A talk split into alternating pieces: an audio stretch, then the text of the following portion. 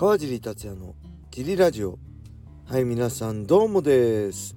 茨城県つくば市並木ショッピングセンターにある初めての人のための格闘技フィットネスジムファイトボックスフィットネス代表川尻がお送りします、えー、ファイトボックスフィットネスでは茨城県つくば市周辺で格闘技で楽しく運動したい方を募集しています。体験もできるのでホームページからお問い合わせをお待ちしてます。はいそんなわけでセーフでしたね。噛みそうでしたけど今ギリギリ噛みませんでしたね。はい。甘噛みでした。セーフです。今のは1噛みに入りません。そんなわけで今日もよろしくお願いします。今日は祝日なんでジムはお休みです。はい。お間違いのないようによろしくお願いします。で僕はというとまあ今日昨日もね暑かったですね。ちょっとね先週中中盤から涼しくなってきたんですがまた今週から暑くなってきましたね。あのー、うん。でもエアコンは効いてるんフルで回してるんですけどなかなかね、えー、快適なほどに涼しくなんないんで、えー、まあ今ね今年の夏はもう今間に合わないんで来年の夏までにはねあの新しいエアコンにしようかなと思います。お金を貯めてはい。エアコンのクラウドファンディングしようかな。ジムのエアコンつけたいっていうねクラウドファンディングをしようかな。はい。しません。クラウドファンディングもねもう大変なんですよね。あのいろんな人に助けてもらって本当感謝なんですけどやっぱりねやっぱプレッシャーもあるしねなかなかあのー、大変だし。うん。えー、そのねクラウドファンディングの会社に取られるパーセンテージも意外と多いしね。はい。あのー、いいろいろ大変でしたねやってみて。もう2回目はいいかなっていうのが正直なところでした。はい。あとはあ読んでる本がねあのドロップキックのブレイキングダウンの記事で載ってた登山家ねえー、クリキさんのデスゾーン。栗木さんを書いたデスゾーン。で野口健さんを書いたさよなら野口健。そして山野康さんを書いた「えー、塔」このね3つを全部読み終わりました。今日昨日塔が全部読み終わりました。いやすごい面白かったです。これジャン斎藤さんがねこの3つを進めてて是非読んでほしい。でもし3つ読めない場合はデスゾーンだけでもねいいから読んでほしいって言って僕もねちょっと興味やっぱこれリアル本当のねドキュメンタリーみたいなこのスポーツ選手とかこういうアスリートとかのドキュメンタリーすごい好きなんであのー、ねデスゾーンから見てみたらすごい面白くて結局全部見ちゃいましたね。やっぱそれぞれのなんだろうこの生き方っていうか山とのね向き合い方。これねどれがね正解どれがね間違いではないんですよね。それぞれにの山との向き合い方があるんですよねこの登山家として。はい。それがあの、3人それぞれね違くて。で生きその生き方も違くてね違うことがあってすごい面白かったです。これ是非ねあのもしこのドキュメンタリースポーツ選手のねそういうの興味ある人は読んでみてください。はい。でもしねえー、僕やっぱね本ハマっちゃうんですよね。どんどん活字中毒になってどんどん本読みたくなっちゃうんでこういうまあプロレスラー格闘家とかね。あと、まあ、陸上とかこういう登山家とか。いろんなアスリートね他の種目も野球もそうですけど、えー、もしそういうおすすめの古いのでもいいんでおすすめの、えー、この本があればよろしくお願いします。教えてください。コメントとかね。リプライとかレーターで教えてくれると嬉しいです。あのー、例えばイチローが言った何とかの言葉とか落合が言った何とかの言葉とかじゃなくて、えー、この野村監督のね、あの、プロ野球からアマチュア野球に行った社会人野球に3年間の話とかねそういうドキュメンタリー的なのが好きですね。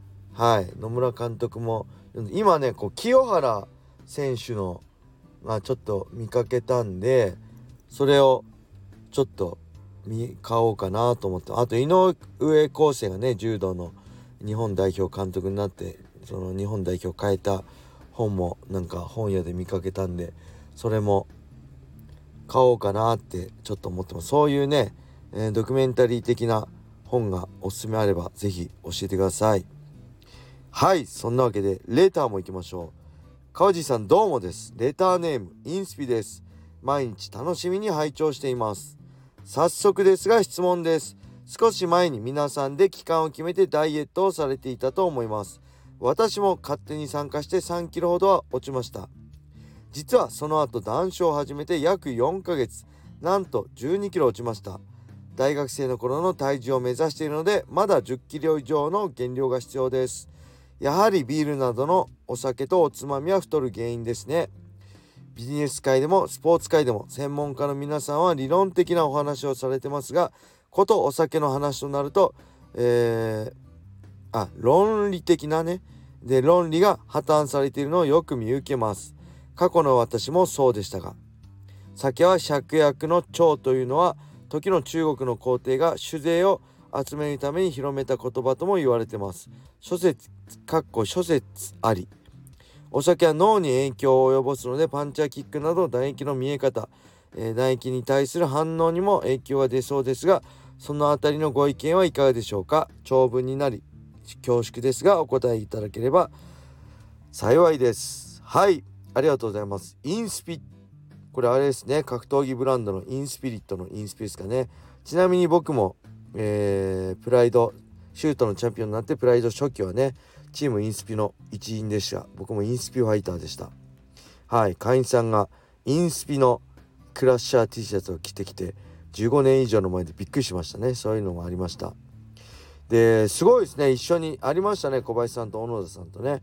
一緒にやって3キロすごい頑張りました。でしかも4ヶ月で12キロってすごくないですか？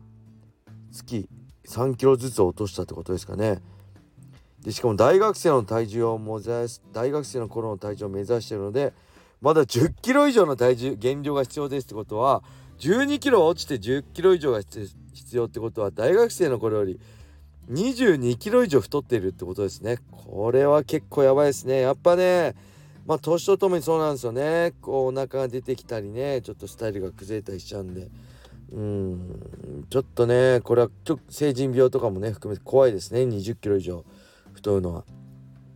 で僕もお酒飲んでてやっぱりね一番太るのはねおつまみだと思います。やっぱおつまみで僕はまあ揚げ物もそうだしお菓子を食べちゃうんですよね。僕ポテトチップがもう何よりもポテトチップが好きでポテトチップのお風呂に入りたいっていう子供の頃が夢があったんですけどそのぐらいポテトチップが大好きなのでやっぱりねお酒飲むと食べちゃうんですよ。だからねそれが一番だと思います。でお酒もやっぱ糖質のないお酒ね。何でしたっけ？僕お酒詳しくないんで。えー、やっぱウイスキー？だからハイボールとかね。飲んでおつまみもえー、例えばスルメとかね。えー、あとは何ですか？干し肉とかね、えー、枝豆とか。高タンパク質低脂肪の豆腐とかね、えー、そういうものを食べればいいんですよね。えー、でジムのね女性会員さんもすごい痩せた方はお酒は飲んでるけどそのおつまみを変えて運動も始めてねすごい8キロ以上痩せたっていう方おおつまみがねとにかくこう頑張ってました。はい。なんでおつまみを変えるのがおすすめ、ね、なんですが分かっちゃいるけどなんですよね。これね本当お酒はね分かっちゃいるけど飲まなきゃいいね。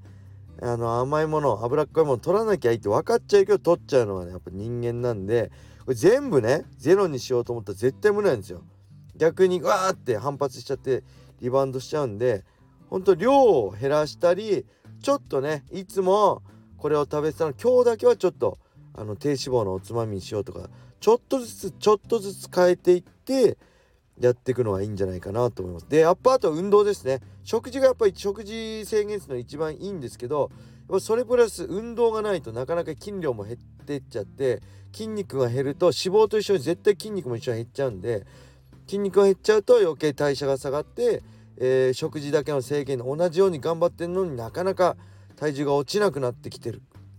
なんでだ？もっと痩せ減らさなきゃ。で今度それ食欲我慢できなくて爆発しちゃうっていうのがあるんでしっかり運動するのが大事ですよね。コロナ禍でも茨城県の県知事は週2回1日30分以上のね運動がない人は、えー、4回目のねワクチン推奨されてたんでとにかくね運動は必要なんで、えー、本当1日15分でもね10分でもいいんで運動してみるのもいいかなと思います。やっぱりね脳に本当良くないしね、えー、打撃のこのこの人は格闘技やってるか分かんないですけど打撃のスパーリング特に激しいね。本当に顔当てちゃうようなライトスパーじゃなくて、えー、ガチじゃなくてもしっかり当てるようなスパーリングした時とかこう脳がね揺れるような例えばタックルテイクダウンされて後頭部バーンってマットに受け打ちつけたとかそういう時があった時は絶対飲まない方がいいですね。はい。の脳のねあの血流良くなっても脳出血とかあったら危ないんで。はい、その辺もしっかりした方がいいしやっぱりね、えー、まあパンチはキック見え方がどうこう僕ちょっと分かんない。唾液に対する反応はお酒にあの飲んでたらもちろん悪くなるけど、まあ、酔いが覚めれば関係ないかなって僕自身は思いますけどやっぱり翌日の体調ですね。僕はお酒飲んだ翌日にスクワットやっててお酒飲まないでやった翌日にやったらあまりにも体調が良くてあこれお酒ってね本当に良くないなと思ってちょっと控えたっていうのがあるんでやっぱ翌日の体調がやっぱり良くないです。はい。でお酒もそうですけどやっぱ僕はおつまみですね。おつまみでポテトチップとか食べちゃうんでそれであの胃もたれとかして翌日の体調が良くないっていうのもあると思うんでえー、ね、えー、少しずつちょっとずつちょっとずついきなり0にしないで、えー、10を9に9を8をに8を7にちょっとずつね、えー、自分の中で制限していくのがいいんじゃないかなって思います。はい、えー、そんな感じであと1 0キロ以上。減量頑張ってください。それでは今日はこれで終わりにしたいと思います。皆様良い一日を。またね